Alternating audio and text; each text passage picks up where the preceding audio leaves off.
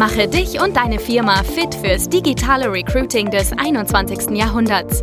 Schluss mit Post and Pray auf Jobbörsen oder Direct Search auf LinkedIn und Co. Nikolas Kreienkamp zeigt dir, wie du ab sofort viel schneller qualifizierte Kandidaten praktisch auf Knopfdruck gewinnst und deinen Umsatz mit Performance Recruiting drastisch steigerst. Ja, super spannend. Ähm, ich würde noch eine andere interessante Situation äh, gerne mit dir besprechen. Und zwar neben jetzt Gehaltsverhandlungen, das sind ja so eins zu eins Verhandlungen, da ist ja meistens nicht noch ein Dritter mit im Raum. Gibt es ja auch andere wichtige Entscheidungen im HR teilweise, eben Personalentscheidungen, strukturelle Veränderungen, wer wird Führungsperson, ähm, wenn zum Beispiel eine neue Abteilung aufgebaut wird da sind jetzt auf einmal mehrere Personen involviert und auch hier gibt es natürlich Situationen, wo Leute enttäuscht werden könnten, weil sie immer alles gegeben haben, aber dann doch nicht äh, in den Augen des Chefs vielleicht äh, die Qualitäten haben, dann dort die Führung zu übernehmen. Wie würdest du damit umgehen, dass es dann doch irgendwo ja, im besten Fall ein Win-Win für alle Beteiligten ist? Oder ähm, wenn es dann eben kein Win-Win sein kann, wie geht man am besten damit um, dass ja, mit solchen Situationen, wo auch mehrere Personen äh, in so einer Verhandlung praktisch sind. Wie man damit umgeht, ähm, da machen viele Unternehmen mehr falsch als richtig.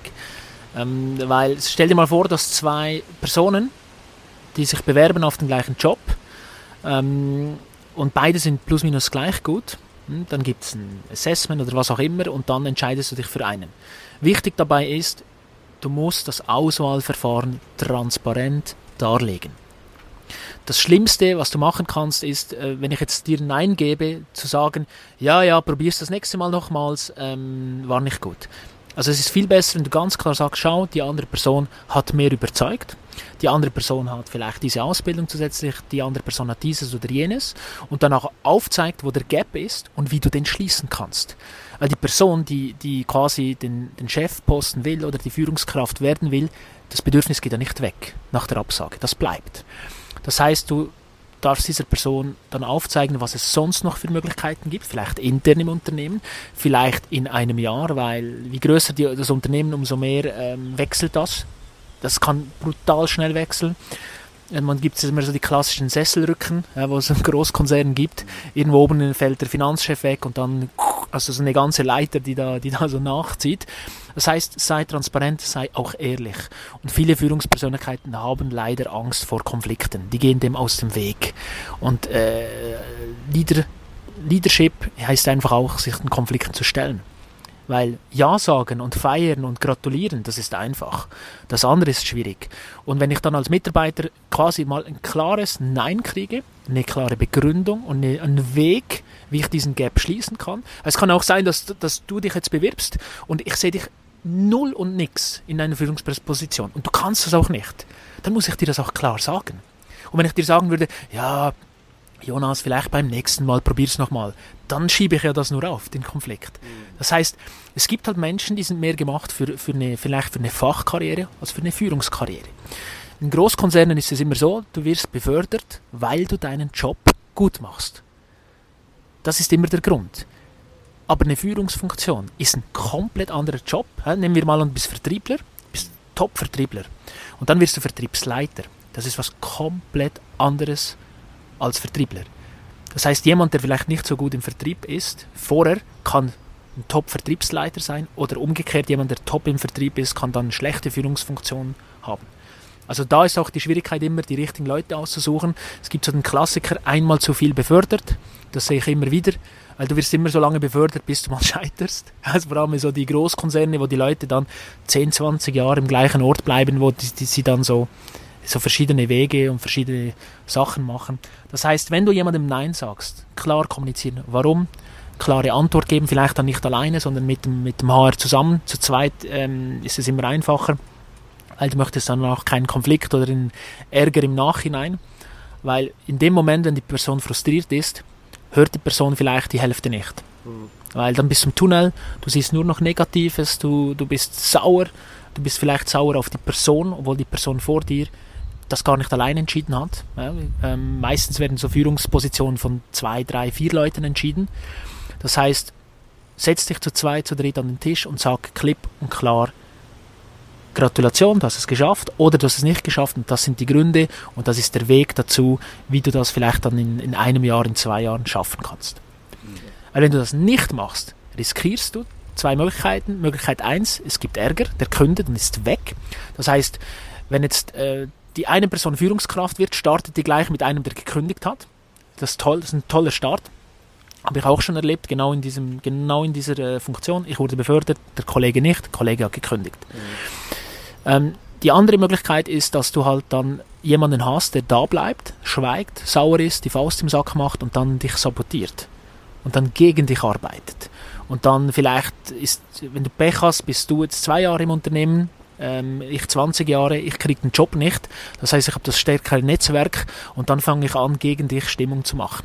Das ist auch keine tolle Situation. Das heißt, die Chance, dass es Konflikte gibt und Ärger gibt, ist sehr groß. Deshalb muss dem wirklich Sorge getragen werden und Fokus drauf. Ja, den Fokus musst du drauf haben. Das ist wichtig, dieses Gespräch. Die Absage ist fast wichtiger als die Zusage. Interessant. Ja, wieder bei den Grundwerten bleiben, Transparenz und Ehrlichkeit siegt am Ende. Dann, ja, kommen wir noch zur letzten Frage. Schon mega gute Insights jetzt mitgenommen. Wenn es jetzt mal natürlich auch am Ende vielleicht äh, nicht zum Happy End kommt, sage ich mal, und man möchte äh, oder muss sich je nach Situation des Unternehmens ähm, trennen von dem Mitarbeiter, sprich äh, Richtung Kündigungsgespräch gehen. Wie kann man das clever einleiten? Wie kann man vielleicht auch äh, zu einer Lösung kommen, wo beide, sage ich mal, jetzt den Umständen entsprechend zufriedenstellend sind. Also wie bereitet man sich vielleicht darauf vor und wie geht man das am besten mit, äh, mit dem Mitarbeiter ein? Also gibt es also gibt's viele Faktoren dazu. Der wichtigste ist sicher, mach es nicht alleine. Mach es nicht alleine weil eben das kann sein, dass es sehr emotional wird, sehr, sehr emotional wird und dann bist du vielleicht froh, ist jemand neben dir, der Erfahrung hat, neben dir, der auch zuhört, weil du weißt nie, wenn du dann irgendwie Ärger hast, verklagt wirst oder so, dann bist du zu zweit, zu dritt. Nie, nie, nie alleine. Vor allem eben in hochemotionalen Momenten. Um dich selbst zu schützen, aber auch jemanden dabei zu haben, der vielleicht dann in der Emotion übernehmen kann, äh, beruhigen kann, sogar Mediatorin sein kann, je nachdem, je, nach, je nachdem. Das ist das eine nie alleine, das zweite ist sicher, es ist wie ein Pflaster. Das muss so schnell wie möglich runter, runterreißen. Das heißt, habe ich auch schon äh, erlebt, dass das eben Leute, vor allem konfliktscheue Menschen, dann 30 Minuten um den heißen Brei rumreden, noch fragen, wie war der Urlaub und wie geht es der Familie, den Kindern und so. Und dann, und ach, und übrigens nach 30 Minuten Happy Smalltalk, so, ähm, ja, ähm, ähm, hier ist dann der Brief, dann eben dann, nein. Das muss von Anfang an, hallo, heute wir, wir, treffen uns heute zusammen und das ist ja meistens so. Wenn das HR mit am Tisch sitzt, ja. ist es ja nie was Schönes. Sorry für alle HR-Leute, die hier zuhören. Aber wenn ich ein Meeting habe mit meinem Chef und mit der HR-Person, ist, ist der erste Gedanke, oh nee, irgendwas passiert jetzt gerade. Das ist ungefähr so, wenn du so einen, so einen eingeschriebenen Brief äh, kriegst nach Hause, ist es selten was Positives. Ja, genau. oder? Das heißt, wenn du jemanden vom HR mitnimmst, weiß ich schon mal, okay, es ist hier nicht, äh, ja, ist nicht, äh, nicht was Positives. Ja. Und dann wirklich zu sagen, du einleiten, begrüßen und dann sagen, wir, ähm, wir, wir kündigen dir hiermit, das ist der Brief, das ist der Dang, einfach mal so richtig so, bam, mhm. einfach die Bombe platzen lassen.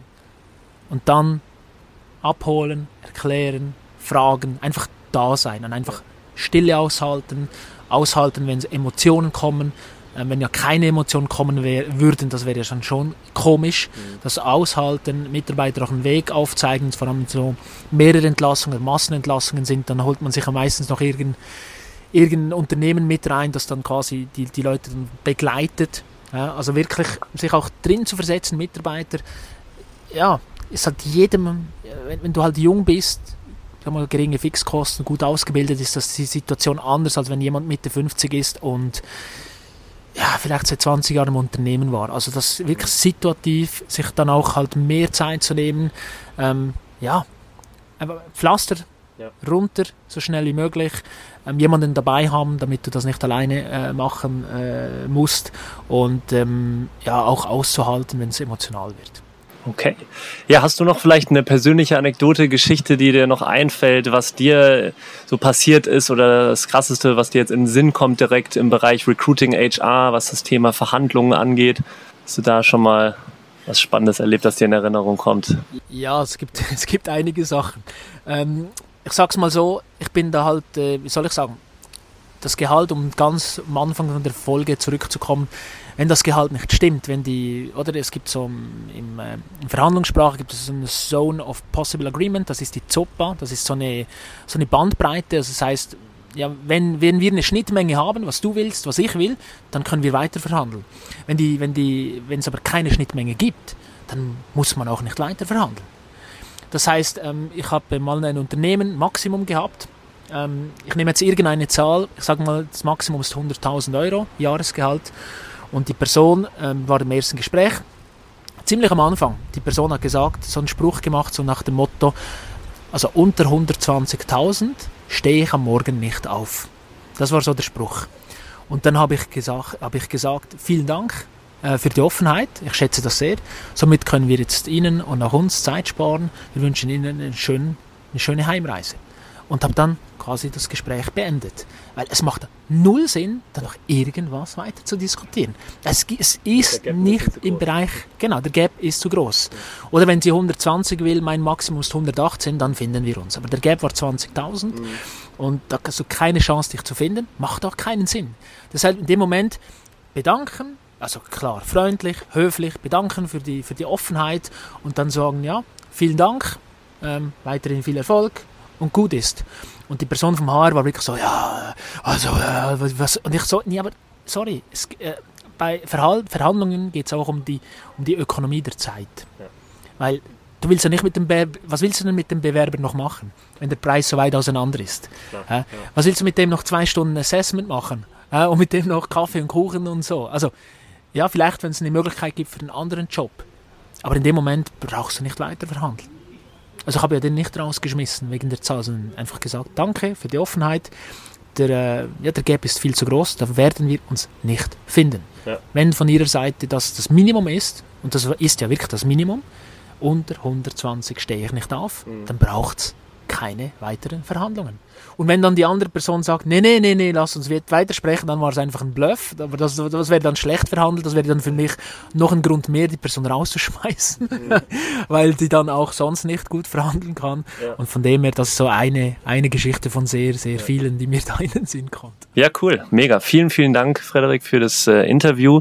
Ich fand es sehr, sehr spannend. Also wenn du das Thema hier verhandeln mal auf dem Tisch haben solltest, dann hör dir die Podcast-Folge gerne zwei, dreimal hintereinander an. Ähm, und ich hoffe, dass du einige Sachen mitnehmen konntest. Wenn du natürlich noch Fragen zu den Themen hast oder entsprechend generell nochmal mit Frederik sprechen möchtest, dann lass mir natürlich auch gerne in den Show Notes nochmal den Link zu deinem LinkedIn-Profil. Ich glaube, das ist der beste Weg, um dich zu kontaktieren, oder? Genau, LinkedIn ist so meine Lieblingsplattform.